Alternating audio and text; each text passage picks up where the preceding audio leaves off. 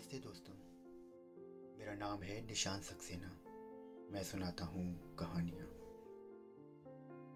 आइए सुनते हैं अग्नि समाधि का दूसरा भाग। लेखक हैं मुंशी प्रेमचंद और आवाज़ है निशान सक्सेना की। रुक्मिन और सिलिया में संग्राम छिड़ गया। सिलिया पयाग पर अपना आधिपत्य जमाए रखने के लिए जान तोड़कर परिश्रम करती। पहर की रात से ही उसकी चक्की की आवाज़ कानों में आने लगती। दिन निकलते ही घास लाने चली जाती और जरा देर सुस्ता कर बाज़ार की राह लेती। वहाँ से लौटकर भी वो बेकार न बैठती। कभी सनकाती, कभी लड़कियाँ तो लकड़ियाँ तोड़ती।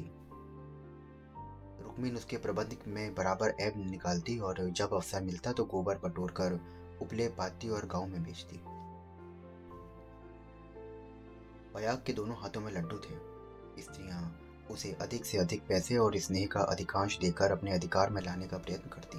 पर सिलिया ने कुछ ऐसी दृढ़ता से आसन जमा लिया था कि किसी तरह हिलाए ना हिलती। यहाँ तक कि एक दिन दोनों प्रतियोगियों में खुल्लम खुल्ला ठन गई। एक दिन सिलिया घास लेकर लौटी तो पसीने से तर थी। फागुन का महीना था और धूप तेज थी। उसने सोचकर सोचा कि नहाकर तब बाज़ार जाऊँगी। घास द्वार पर रखी और तालाब में नहाने चली गई। रुकमिन ने थोड़ी सी घास निकालकर पड़ोसी के घर में छिपा दी और गड्ढे को ढीला करके बराबर कर दिया। सिलिया नहाकर लौटी तो घास कम मालूम हुई। रुकमिन ने पूछा कि, ने पूछा तो उसने कहा, मैं नहीं जानती। सिलिया ने सिलिया ने गाली देनी शुरू कर दी। जिसने भी मेरी घास छुई हो उसकी देह में कीड़े पड़े उसके बाप और भाई मर जाएँ, उसकी आँख फूट जाए। रुक्मिन कुछ देर तो जब्त किए बैठी रही। आखिर खून में उबाल आ गया। जल्ला कर उठी और सिलिया के दो तीन तमाचे जमा दिए। सिलिया छाती पीट पीट कर रोने लगी। सारा मोहल्ला जमा हो गया और सिलिया की सुबुद्धि और कार्यशीलता सभी की आँखों में खटकती थी। सबसे अधिक घास क्यों छीनती है? सबसे ज़्यादा लकड़ियाँ क्यों लाती है और इतने सवेरे क्यों उठती है? इतने पैसे क्यों लाती है और इतने पैसे कैसे कमाती है? इन कारणों से उसे पड़ोसियों की सहानुभूति से वंचित कर दिया था। अब सब उसी को बुरा भला कहने लगे। मुट्ठी भर घास के लिए इतना उधम मचाना, इतनी घास तो आदमी झाड़ कर फेंक देता है, सब यही कहने लगे। संयोग से उस दिन पयाग थाने गया हुआ था। शाम को जब थका मादा घर लौटा तो सिलिया से बोला, ला, कुछ पैसे दे दे तो दम लगा लाऊं। थक कर चूर हो गया हूँ सिलिया उसे देखते ही हाय हाय करके रोने लगी। पयाग ने घबरा कर पूछा, क्या हुआ?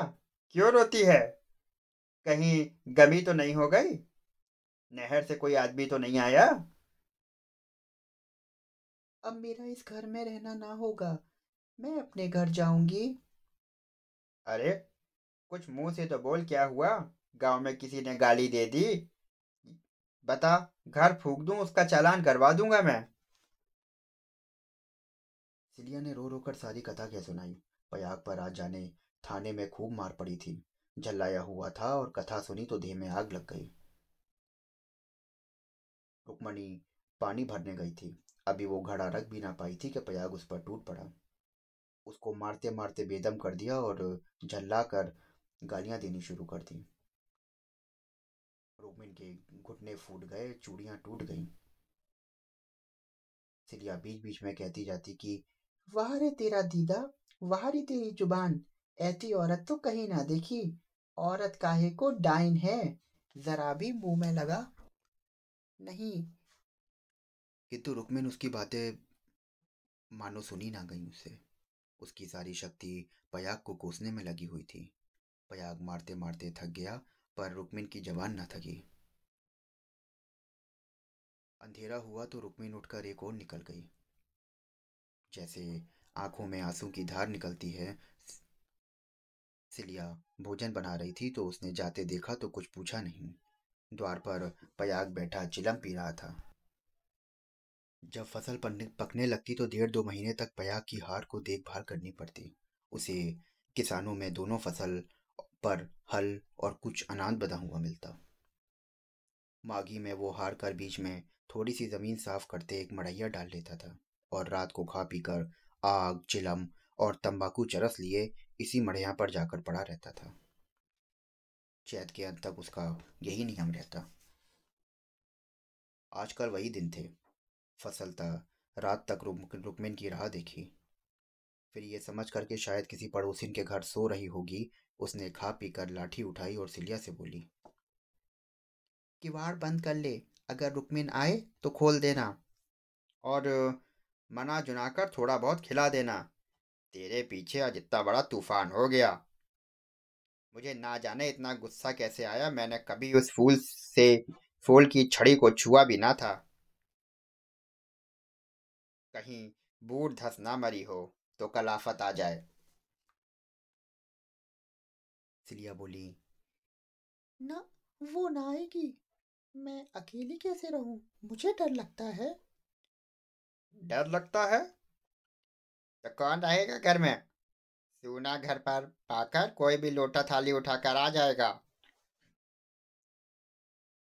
सिलिया ने अंदर से कुंडी बंद कर ली। पयाग हार की ओर चला और चरस की तरंग में वो भजन गाता था। ठगनी क्या नैना झमकावे कद्दू काट मृदंग बनावे, नींबू काट मजीरा। पाँच तरोई मंगल गावे, नीचे बालम खीरा। रूपा पहिर के रूप देखावे, सोना पहिर जावे। गले डाल तुलसी की माला तीन लख मावे। सहसा सिवाने पर पहुँचते ही उसने देखा कि सामने हार में किसी ने आग जलाई है। एक क्षण में वो ज्वाला दहक उठी और उसने चिल्लाकर पूछा, कौन है वहाँ? अरे यह कौन जलाता है वहाँ पे ऊपर उठती हुई ज्वालाओं ने अपनी आग्नेय जीवा से उत्तर दिया। अब पयाग को मालूम हुआ कि उसकी मढ़ैया में आग लगी हुई है। उसकी छाती धड़कने लगी और इस मढ़ैया पर आग लगाना, रुई के ढेर में आग लगाने जैसा था। हवा चल उठी थी। मड़ैया के चारों ओर एक हाथ हटकर पकी हुई फ़सल में चादर बिछी हुई थी। रात में भी उसका सुनहरा रंग झलक रहा था। आग की एक लपट केवल एक जरा सी चिंगारी के सारे हार को भस्म कर देगी। सारा गाँव तबाह हो जाएगा और इसी हार से मिले हुए दूसरे गाँव भी। प्रति छड़ ज्वाला प्रचंडतर होती जा रही थी और पयाग के गाँव और तेज़ी से उठ रहे थे। कोई तेज घोड़ा भी उस वक्त उसे पा ना सकता था। अपनी तेज़ी पर उसे स्वयं आश्चर्य हो रहा था और जान पड़ता था कि पाव भूमि पर पड़ते ही नहीं। मड़ैया के आसपास कोई ना था। किसने ये कर्म किया है, ये सोचने का मौका ही ना था। उसे खोजने की बात तो और थी। पयाग का संदेह रुक्मिन पर हुआ, पर यह क्रोध का समय ना था। ज्वालाएँ, कुचाली बालकों की भांति ठट्टा मारती और धक्कम धक्का करती।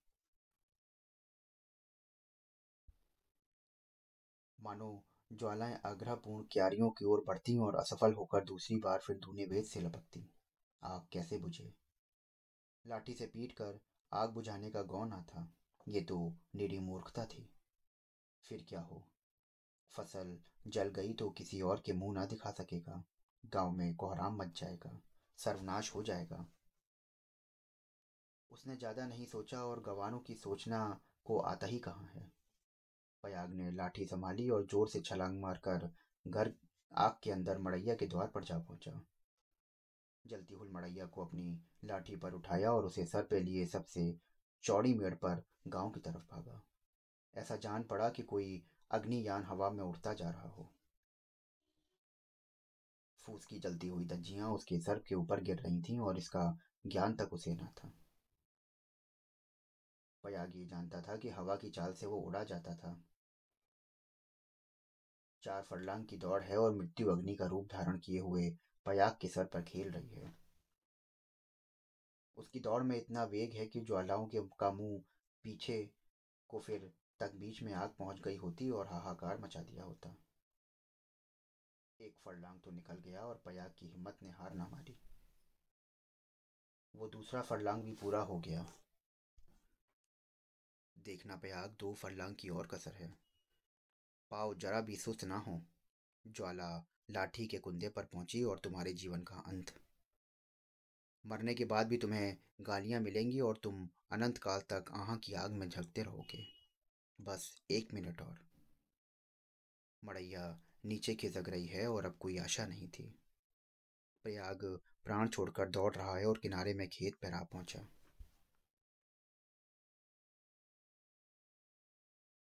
वो अब जलती हुई आग को सर पर लिए भागे जा रहा है। वहाँ उसके पीठ, पाँव लड़खड़ाए और ये क्रूर अग्नि लीला उससे देखी ना जाती थी। रुक्मिन उसके अलाव को लिए एक सेकंड में खेत के डांडे पर आ पहुँची, मगर इतनी दूर था कि उसके हाथ जल गए। मुँह जल गया और कपड़ों में आग लग गई। उसे अब इतनी सुधी ना थी कि मड़ैया के बाहर निकल आए और मड़ैया के लिए गिरे हुए हार को पकड़ सके। इसके बाद कुछ देर तक मड़ैया हिलती रही और रुक्मिन हाथ पाँव फेंकती रही। फिर अग्नि ने उसे निगल लिया और रुक्मिन ने अग्नि समाधि ले ली। कुछ देर के बाद पयाग को होश आया कि सारी देह जल रही थी। उसने देखा कि वृक्ष के नीचे फूस की लाल आग चमक रही है। उठकर दौड़ा और पैर के, पैर से आग को हटा दिया। नीचे रुकमिन की अध जली लाश पड़ी हुई थी। उसने बैठकर दोनों हाथों में मुँह ढांप लिया और रोने लगा। प्रातःकाल गाँव के लोग पयाग को उठाकर उसके घर ले गए। एक सप्ताह तक उसका इलाज होता रहा, पर वो बचा नहीं। कुछ तो उसे आग ने जलाया था और कुछ कसर थी, वो शोकाग्नि ने पूरी कर दी थी। तो दोस्तों, ये थी आज की कहानी। कितना अजीब होता है कि पुरुष दो स्त्रियों के चक्कर में पड़ जाता है और अपने परिवार का नाश कर लेता है। पति पत्नी के रिश्ते को किस प्रकार और कितने सौहार्द से चलाना चाहिए, यही तो इस संवेदनशील रिश्ते की निशानी है। तो कल फिर मिलता हूँ आपसे। आशा करता हूँ कि आपको ये कहानी बहुत पसंद आई होगी। अगर आप रोज़ ऐसी कहानियाँ सुनना चाहते हैं तो हमारे चैनल को फॉलो करिए और सब्सक्राइब करिए। कल फिर मिलता हूँ एक नई कहानी के साथ में। तब तक के लिए शुक्रिया।